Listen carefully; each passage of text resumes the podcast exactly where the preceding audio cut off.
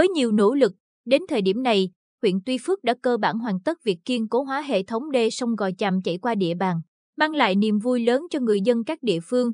Sông Gò Chàm là một nhánh lớn của sông Côn chảy qua địa bàn thị xã An Nhơn và một số địa phương của huyện Tuy Phước như Phước Hưng, Phước Quang, Phước Thắng, Phước Hòa, rồi chảy ra đầm Thị Nại. Trước đây, hàng trăm hộ dân ở các thôn Háo Lễ, Tân Hội, Biểu Chánh thuộc xã Phước Hưng, huyện Tuy Phước, sống bên bờ sông Gò Chàm luôn thấp thỏm với nguy cơ mất nhà do sạt lở bờ sông. Không chỉ gây nguy hiểm cho các hộ dân sống ven sông, sạt lở đê sông còn khiến tình trạng sa bồi thủy phá đất nông nghiệp thêm nghiêm trọng. Tuy nhiên, đó là câu chuyện của quá khứ.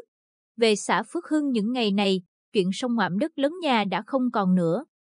Thay vào đó là tâm trạng vui mừng, người dân có được những giấc ngủ ngon.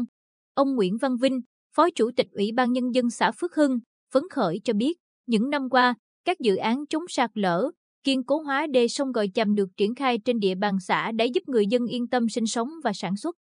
Hiện nay, huyện đang triển khai thi công hoàn thiện dự án gia cố đê sông Gò Chàm, đoạn thượng, hạ lưu cầu Phú Đa, gồm bốn đoạn với tổng chiều dài hơn bảy trăm mét.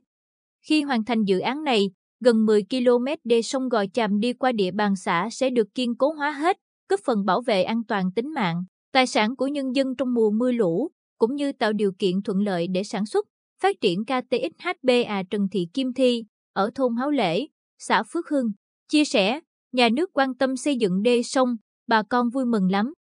Chứ nghĩ tới cảnh ngày trước thì sợ vô cùng, hễ nước lũ về ai cũng ăn không ngon, ngủ không yên, lo cuốn đồ đạc di dời qua nhà người quen.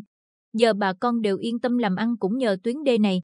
Kể với chúng tôi câu chuyện bền bỉ bám mảnh đất của ông bà tổ tiên suốt bao đời này, anh Lê Ngọc Hải, ở thôn Háo Lễ, nhớ lại, khi chưa có đê, nhà làm dành dụm được bao nhiêu tiền đều đổ hết vào mua đá, cát sỏi, cọc tre để giữ đất, giữ nhà khỏi bị trôi tuột xuống sông. Khi tuyến đê được hoàn thành, nhà nào cũng tổ chức ăn mừng, bởi nó đã thỏa mong ước của người dân địa phương.